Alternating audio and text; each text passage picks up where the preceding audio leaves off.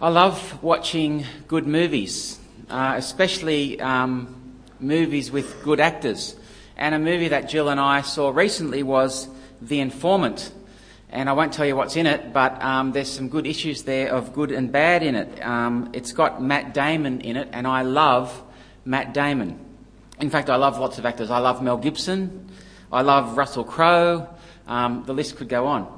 Although when I say I love them, what I mean is I love their acting ability because I have no idea what the real Matt Damon is like. I mean, I've only ever seen him in movies, but he's a great actor.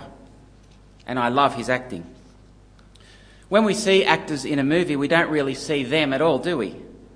We see them playing a role that is not themselves. They act a part. And good actors do it well. And that's good if you're an actor, but that's not good in real life. I mean, imagine if you didn't know if this was the real me. Imagine if this was all an act, if the private life that I lived at home was totally different to my public life. There'd be something wrong with that, wouldn't there? We would call that hypocrisy. And in fact, hypocrisy hypocrite simply means actor. In Jesus' day, being a hypocrite was a profession, not an actor in a movie, but an actor on the stage, a hypocrite.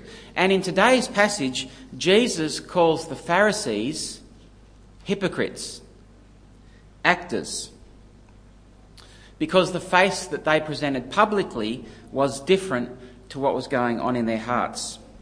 Let's pick it up in chapter 7, verse 1 of Mark.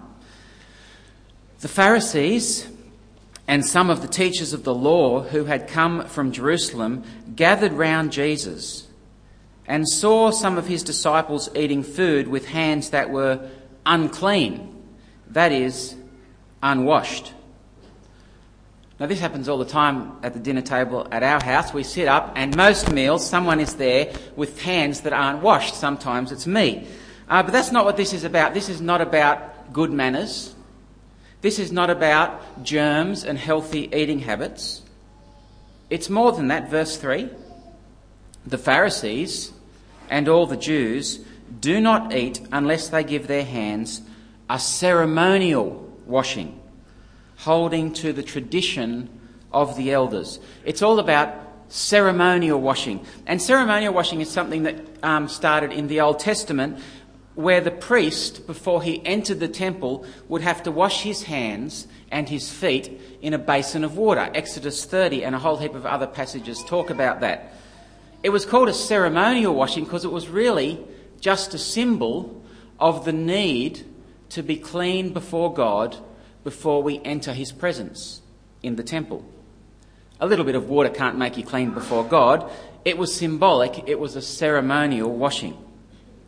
Now move on from the Old Testament and in Jesus' day, there was all kind of extra ceremonial washings going on to try and make people look clean. Not commanded by God, but handed down as tradition by the Jewish elders. Verse 3 The Pharisees and all the Jews do not eat unless they give their hands a ceremonial washing, holding to the tradition of the elders. Not the Bible, but their own tradition.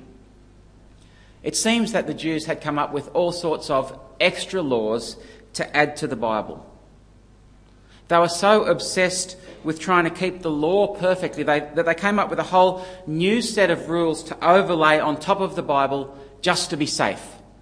Kind of like a fence around it. Kind of like, well, if you don't want to get booked for speeding, make a rule that you'll never drive a car. That way you won't get booked for speeding. They were that far fetched. For example, the Jews had a rule that you weren't allowed to look in a mirror on the Sabbath day because if you did, you might see a grey hair, and if you pulled out the grey hair, that would be work, and you're not allowed to work on the Sabbath, so don't look in the mirror. Then you won't even be tempted.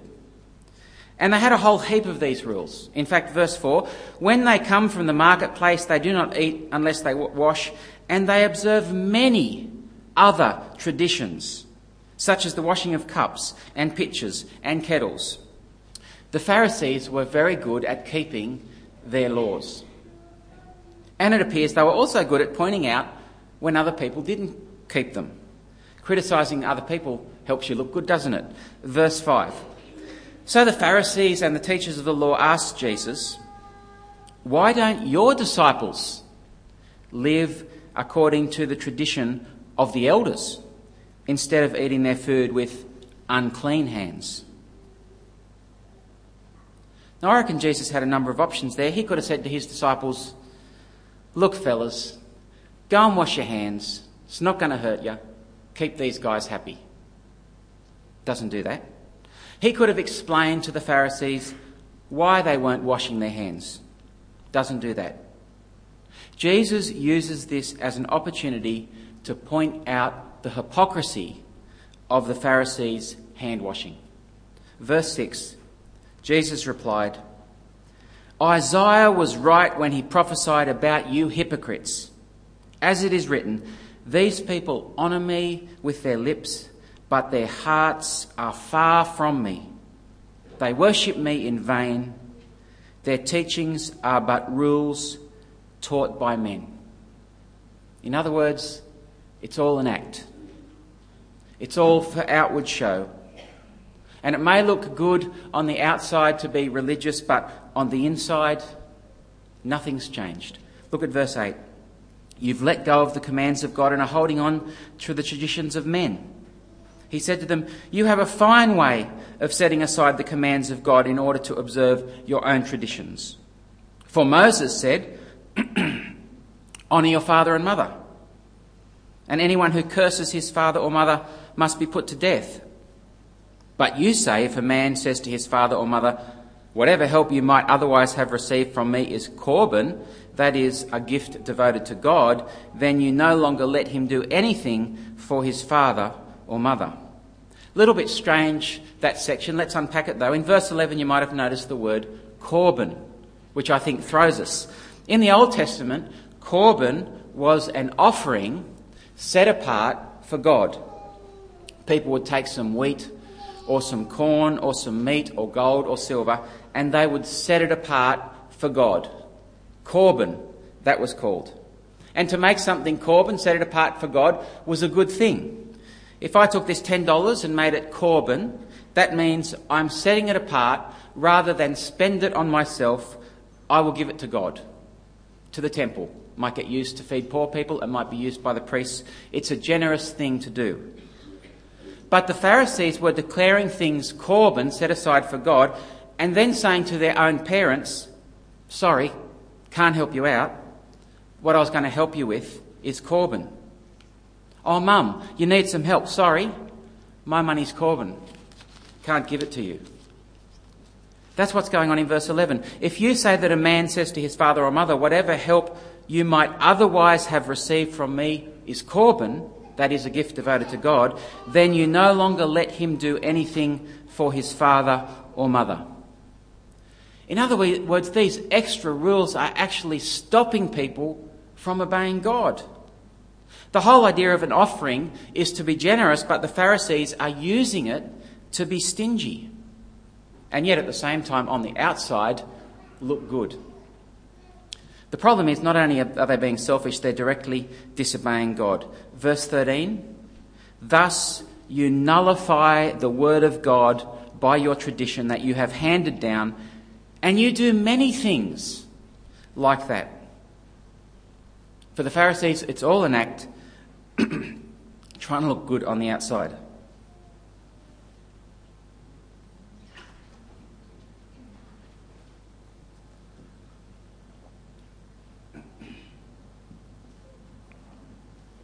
Excuse me.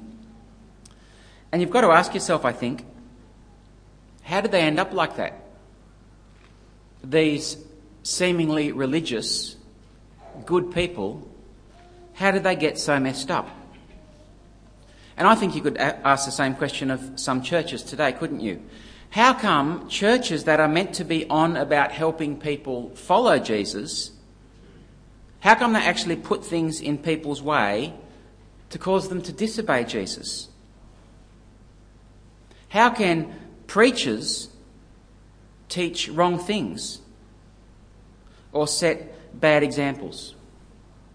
And the reason today is the same as it was then. The problem is in our hearts. Verse 14. Again, Jesus called the crowds and said to, to him and said, Listen to me, everyone, and understand this. Nothing outside a man can make him unclean by going into him. Rather, it is what comes out of a man that makes him unclean. In other words, it doesn't matter how many rules you have, it doesn't matter how many seemingly right things you do, none of those things will solve the problem on the inside. Are you so dull? Jesus asked. You idiots. Don't you see that nothing that enters a man from the outside can make him unclean? It doesn't go into his heart, but into his stomach, and then out of his body, literally down the toilet. In saying this, Jesus declared all foods clean. Jesus went on, What comes out of a man is what makes him unclean. For from within, out of men's hearts, come evil thoughts, sexual immorality, theft, murder, adultery, greed, malice, deceit, lewdness, envy, slander, arrogance, and folly. All these things come from inside and make a man unclean. It's a damning list, isn't it? It's almost impossible to read that list and not see something that's in our life. And Jesus says that's what people are like in their hearts, in their natural state. Clever people today say that's not true. You can find very educated people who lecture in universities who say that we are basically good on the inside. That we learn to lie, that we learn to be selfish. Jesus says, uh uh-uh. uh We can come up with bad ideas all by ourselves. We don't need to be taught. And look at Jesus' list. Verse 21 sexual immorality comes from our heart. The problem is not all the pornography out there or the pictures that you might be able to get off the internet. The problem is not the girl who might look attractive to you or the fellow at work who shows an interest in you when your own husband doesn't. The problem is your heart. Your heart that goes looking for it and soaks it in. Verse 21 theft and murder. They're in our heart. We don't teach our children to take toys from other kids, we teach them to share. Your turn now. Share it. We don't teach them to hit other kids, it just happens. It happens out of emotion of anger or selfishness that rouses from within our hearts that some adults still can't control. Verse 21 adultery, greed. I mean, the advertising industry tries to make us discontent with what we have so that we'll buy more. But we don't need the advertising industry. We can be greedy all by ourselves. We just something just has to be there, and we want it. And Jesus' list just goes on and on, doesn't it? Malice. That's the desire to hurt another person. Where does that come from? Our heart. Deceit. Trying to trick someone. Lewdness. Lewdness is trying to push the moral boundaries of whatever is acceptable in terms of dress or social behaviour or speech. Whatever is socially acceptable, we'll just take it one step further. Almost any show on TV, that's lewdness. What, look at what most women wear today. That's lewdness. Look at how most blokes talk. That's lewdness. Whatever is moral standard of language or behaviour, you just want to push it one step further. Jesus goes on envy, wanting what someone else has, slander, talking badly about other people. This is just Jesus describing the human heart. And look at how he finishes the list. The second last one is that we have the arrogance to actually think that we're okay, to think that there's not a problem. We have the foolishness to ignore it. It's 2,000 years on, but I think Jesus has just described the heart of the average Australian. So forget washing your hands, that's a joke. Take a good look at your heart. It's not all that stuff that you read and look at that makes you filthy. The problem is on the inside. And did you notice that in this passage here, Jesus doesn't actually give us a solution. He just points out that man made solutions don't work. Jesus is not telling us this list of what people are like so that we'll pull up our socks and try to be better. In fact, that would be to get exactly the opposite meaning from this passage. That's exactly what the Pharisees were trying to do, and it didn't work. Jesus is telling us this so that we will realize that no matter what we do on the outside, we can't fix the problem. The answer is the solution is not to start following some rules. The solution is not to start being a good person. That will just turn us into actors. People who look good on the outside and who are hoping that no one will see what they're really like on the inside. God has a different solution. God's solution is to go right to the heart of the matter and deal with it. In fact, Ezekiel 36:26, God promises, "I will give you a new heart, and I will put a new spirit in you. I will remove from you your heart of stone and give you a heart of flesh." Do you have a new heart yet? Or are you still trying to please God from a heart that never can? We need a new heart. We need to be changed from the inside out. We need a fresh start. We need a new life. We need a new heart. And as you read on in Mark's Gospel, you see that's exactly what Jesus offers. Through his death for sin, through his resurrection, through his ascension, he's now seated at the right hand of God. He's defeated sin and he holds the keys to forgiveness.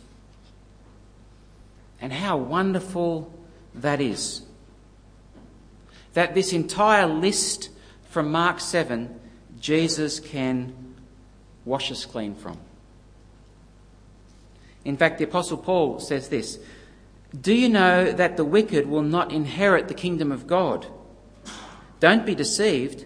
Neither the sexually immoral, nor idolaters, nor adulterers, nor male prostitutes, nor homosexual offenders, nor thieves, nor the greedy, nor drunkards, nor slanderers, nor swindles will ever inherit the kingdom of God. Problem is, Jesus says that's what we're all like. Verse 11, and that is what some of you were, but you were washed, you were sanctified, you were justified in the name of the Lord Jesus Christ and by the Spirit of our God. When you come to Jesus, you're washed of it all. About three weeks ago, I got a thorn in my hand, right there on the bone. You wouldn't know it now because it's actually completely healed over on the outside. In fact, by two or three days, the outer mark had completely gone. It looked like it was totally better. But on the inside, it was still infected. And on the inside, the infection was slowly spreading. But I didn't know. I couldn't feel it. From the outside, it looked perfectly all right. But 12 days later, 12 days after I'd done it, it started swelling up. My finger swelled, my hand swelled, it spread to my wrist, and last Wednesday night, my whole hand was throbbing. I couldn't sleep. It was locked up. I couldn't move it. And I went to the doctor, got some antibiotics, which I've been taking for three days. They went right to the root of the infection, and it's almost gone. The outside can be deceiving. Looked perfect terrible on the inside. Jesus wants you to know that you have a problem in your heart. And Jesus wants you to know that He's the only one who can fix it. And praise be to Him that He does. Let's pray.